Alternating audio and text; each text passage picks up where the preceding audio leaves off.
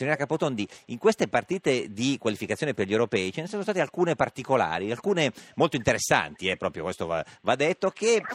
più che una partita di calcio sembrava una guerra. Senta, Kazakistan-Turchia, cioè,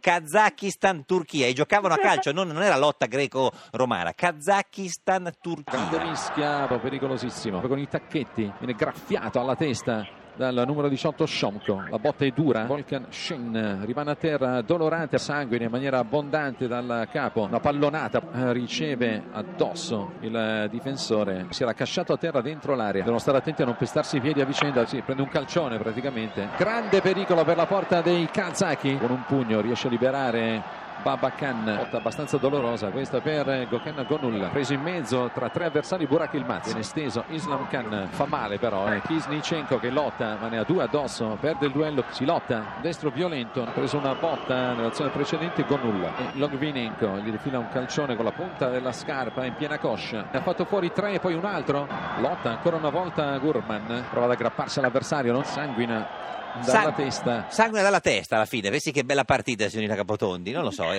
questo è il calcio fiorentino, non è il calcio che noi conosciamo, ma sai, i Kazakistan sono fatti così.